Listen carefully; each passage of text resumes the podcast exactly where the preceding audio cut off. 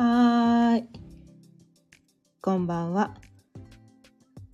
今日も6時になったので、ちょいわるおかんの夕飲みほろよいトークやっていきたいと思います。今日のテーマは間違えた方が人生は豊かになるというテーマでお伝えしていきたいと思います。改めましてこんばんは。ちょいわるおかんのかよねです。毎日夕方6時からだいたい15分から30分ぐらいその日のテーマを決めて気づきのヒントをお伝えしています。ということでね今日のテーマ間違えた方が人生は豊かになるというテーマについてお伝えしていきたいわけなんですが、うん、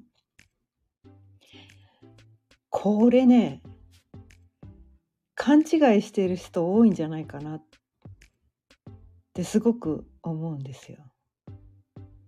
まあ過去の私もね過去の私もそう思い込んでたんですよ。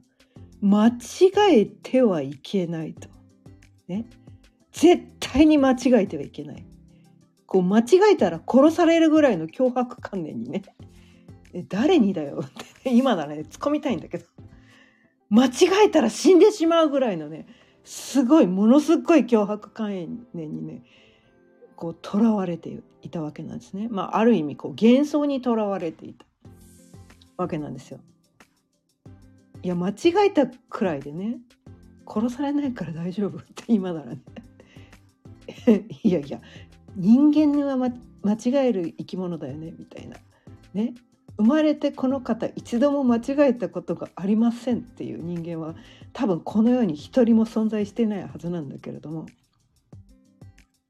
まあこのねこう教育制度ってやつですか、まあ、社会のね社会の一般常識とかまあ、世間のね人がみんな思ってること、まあ、学校でね学校特に日本の教育はね間違えてはいけませんっていうね、まあ、そういう呪いをかける教育なんですよね。だからほらテストで×をもらうわけじゃないですか。で×をもらうとねこの点数が悪くなるんです。で点数がいいことがいいあの素晴らしい。それが正解であり罰をもらったらそれそれはいけないことだと。それはしてはいけないことだと。ね、でそれによってその丸をたくさんもらって点数がいい人が評価をされて、ね、罰になった人はダメ人間の烙印を押されるみたいなね。罰が多いとそう赤点とかになるわけじゃないですか。まあ赤点どころか0点とかね。まあ0点はさすがに私は取ったことはないんだけど。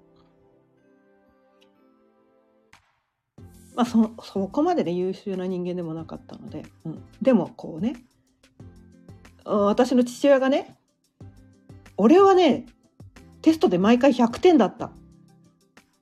っていうのをね豪語してる人だったので私がね全てのテストが100点でないことに対して毎晩毎あのあのねがあの、まあ、小学校の頃はそこまでじゃなかったけど中学校に入るとこう中間テスト期末テストとかあるじゃないですか。でそこでオール100点でないことに対して毎晩毎晩12時過ぎまでお説教を食らうんですよ。正座させられながらね。うん。正座させられながらです。座布団もないですよ。畳の上にね直に座らされて正座させられてコンコンと12時過ぎまでお説教を食らうんですよ。私はそういう、まあ、10代を送ってきたのでその間違えるっていうことに対してものすごい脅迫観念があったんですよ。間違えたら恐ろしいことになる。間違えたら大変だっていうね、まあ、そういうこう呪いにかかっていたわけなんだけれどもだからねこの50歳過ぎまで間違えてはいけない正解の生き方とは何なんだ私の生き方は間違ってるんじゃないか。どこに正解の生き方があるんだっていうのね。もうね必死で血眼になって探し続けていたわけなんですよ。もう家庭のことも顧みずもう全てを差し置いてでも正解は何なんだ？みたいな、まあ、そういう呪いの世界まあ幻想の世界で生きていたわけなんです。ね もう笑うしかないんだけど。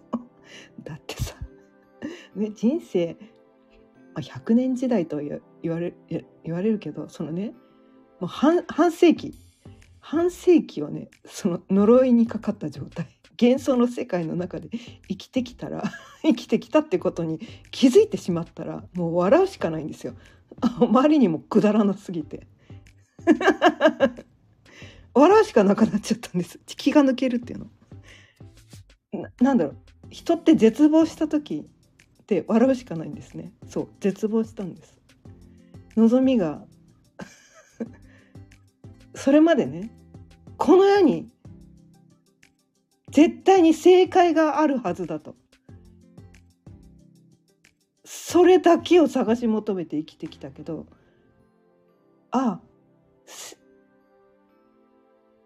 正解なんてなかったんだっていうことに気づいて絶望したんです。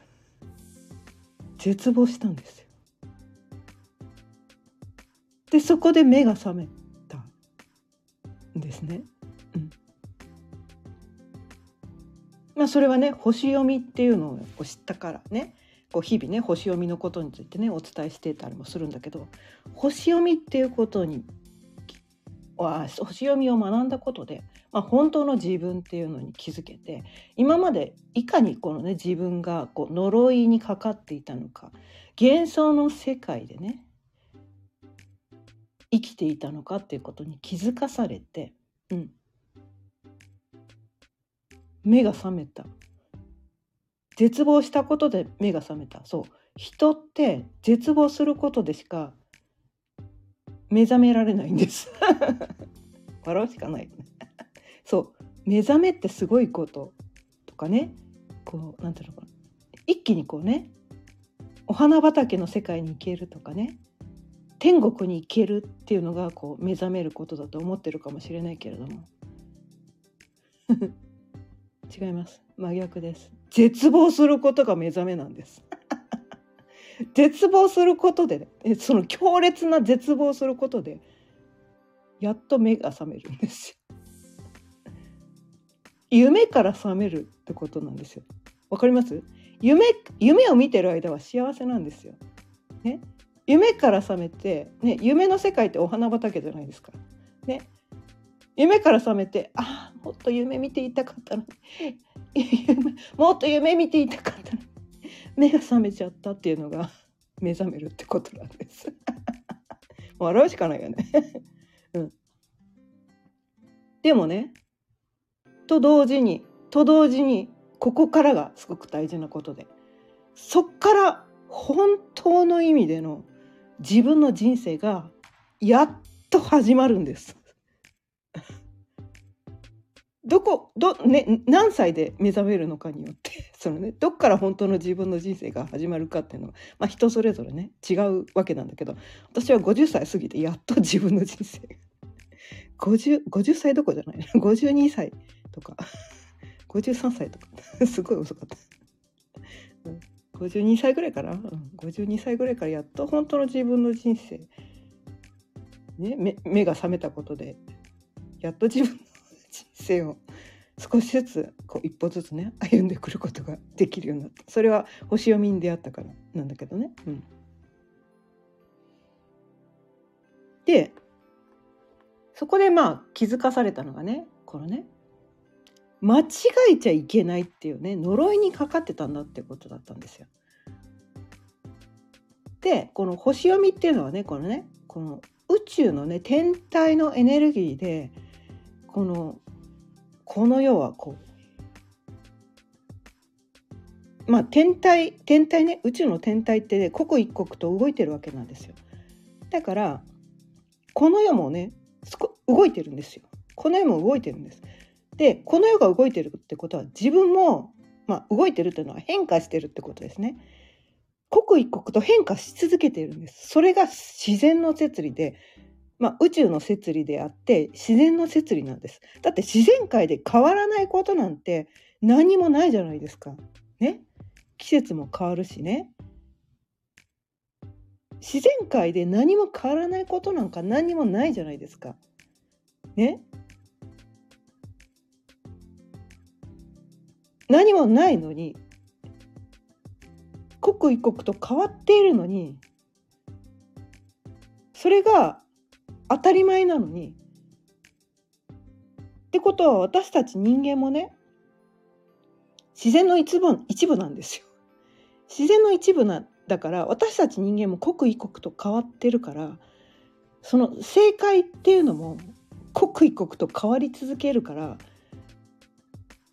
刻一刻と変わり続けてるんです。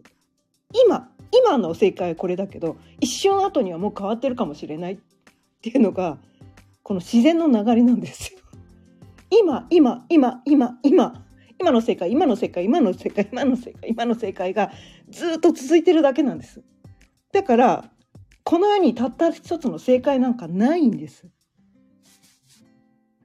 で人それぞれね生まれ持った個性が違うからね人の数だけ個性があるんです。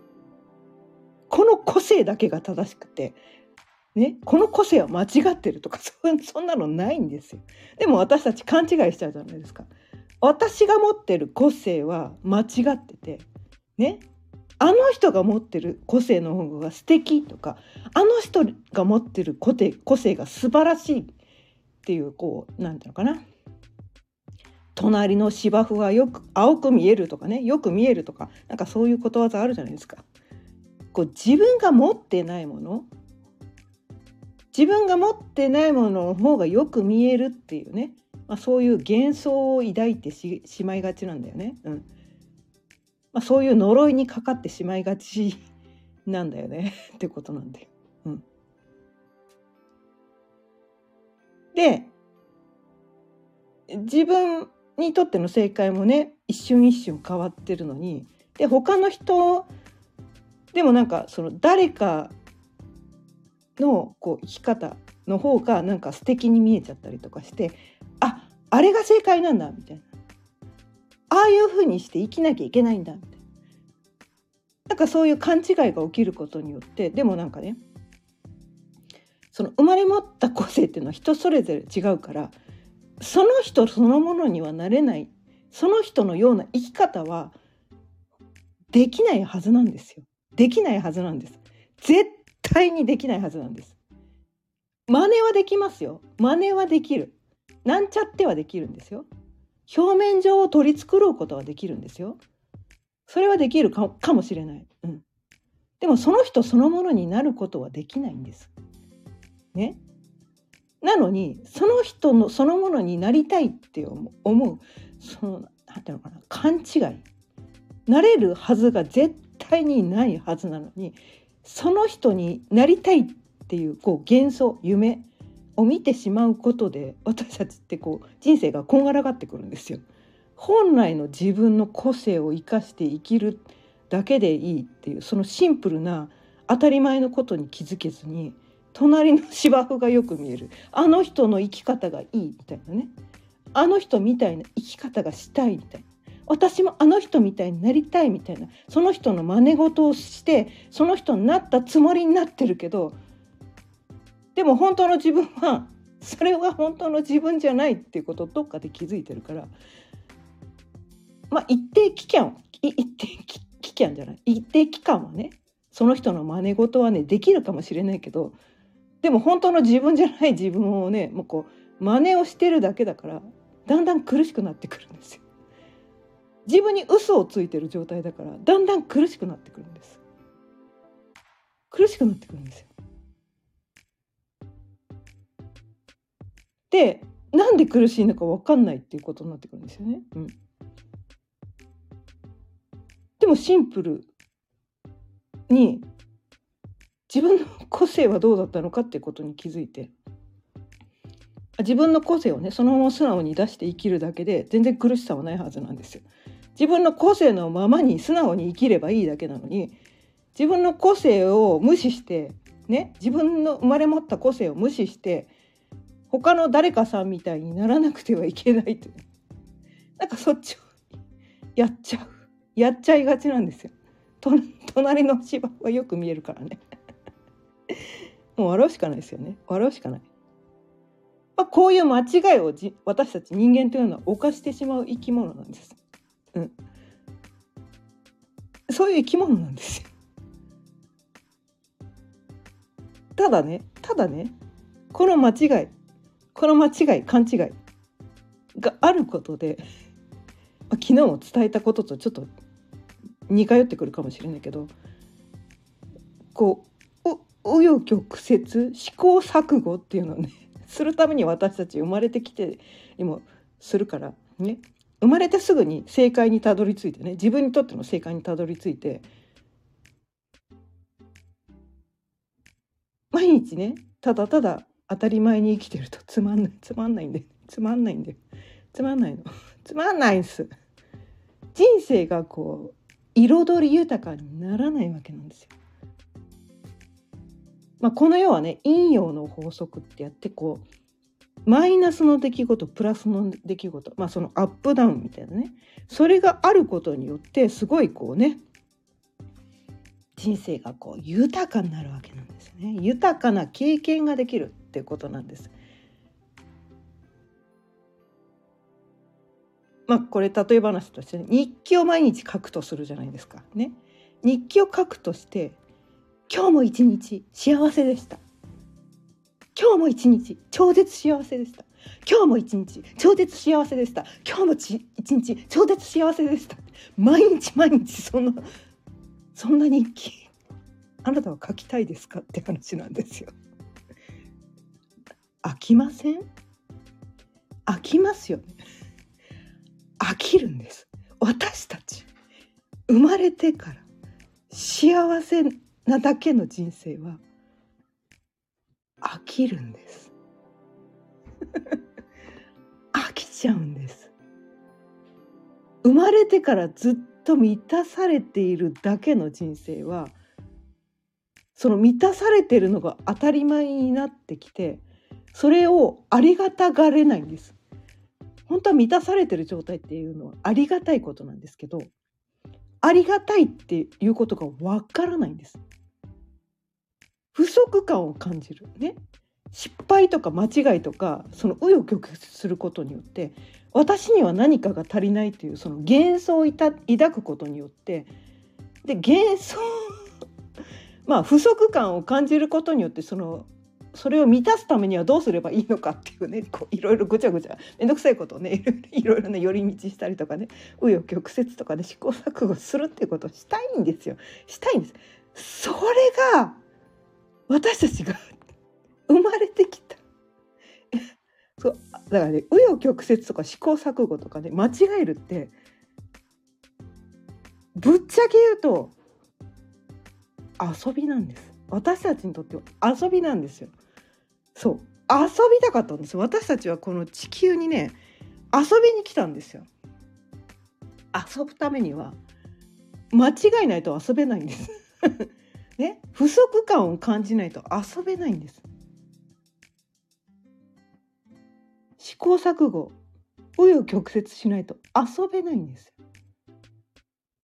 最初から幸せだけ満たされて完璧に満たされた状態は全く遊べないんです。こうなんていうのかな自分の個性も何にも活かせないんですよ。こ使おうとも思わないんですよ。なんかせっかく働いてもいや満たされてて別に個性とか生かさなくてよくね？みたいな。え別になんかえこのままでよくね？みたいなことになってくるんですよ。えそれって生まれてきた意味あんの？なくないっすか？みたいな。なくないっすか？こう間違えることでね間違えることであれ？って気づきが訪れるんですよ。間違えることであれ？なんか間違ってんのかな？って気づけるんですよね。当たり前だけどね間違えてるんだからねでも間違えたことに気づけない時期もあるんだよね。うん、間違えたことに気づけてない時っていうのはなんかこうねなんかうまくいかない時なんですよ。なんか生きてるのが辛いとか苦しいとかなんか病気になったりとかね。間違いに気づけてない時がなんかななんか辛い苦しい。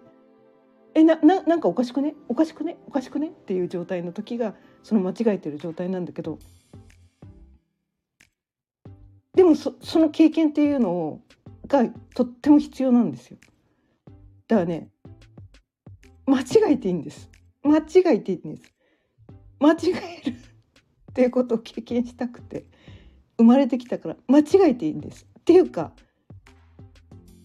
間違えたくて生まれてきてるんですだからどうぞ率先して間違えてくださいっていう話なんですその方が人生が豊かになるから彩り豊かになるからで間違えたことで間違いに気づけるってことでああそうかが来るんですよ間違えないとああそうかってそのああそうかってめっちゃ気持ちよくないですか？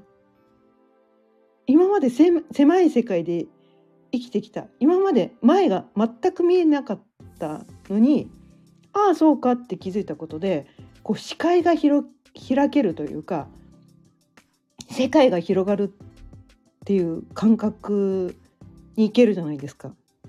そのねギャップをね感じたいわけなんですね私たち。だからねこうなんだろうまあ辛いことも苦しいことも間違いも全部必要だからそれが起こっていることなんです。だから、えーと、自分の人生に起きることは全て必要だからそれが起こっていることなのであって間違えるのは全然ダメじゃないんです。だから何て言うのかな何の制限もなくやりたいことを自分に全てやらせてあげればいいんです。自分に素直に自分の中に湧いてきたそのねこの衝動というかなんかふと思いついたこととかなんかこれやらなきゃいけない気がするとかなんかどうしてもこれやりたいっていうその衝動を素直にやるだけでいいんです。うん、でそれで仮に間違えようが何だろうがそれは それがやりたくてやったわけだから。ね間違えたくてやったわけだから。ね。間違えなきゃその次に行けないから。ああそうかに行けないからね。そのああそうかを経験したいために間違いに気づいてああこれ間違いだったんだ。ああそうかっていうのを気づきたいためにあえて間違えるっていうねその面倒くさいことをするっていうの。をね 私たちはこのね地球という 星にね生まれてきた目的なんですよ。それやりたいんですよ。だからもうやらせてあげてくださいって話なんです。もう自分に制限かけないでください。自由に生きてくださいって話なんです。間違えちゃいけないってそれね自分に対するコントロールなんですよ。コントロール手放してください。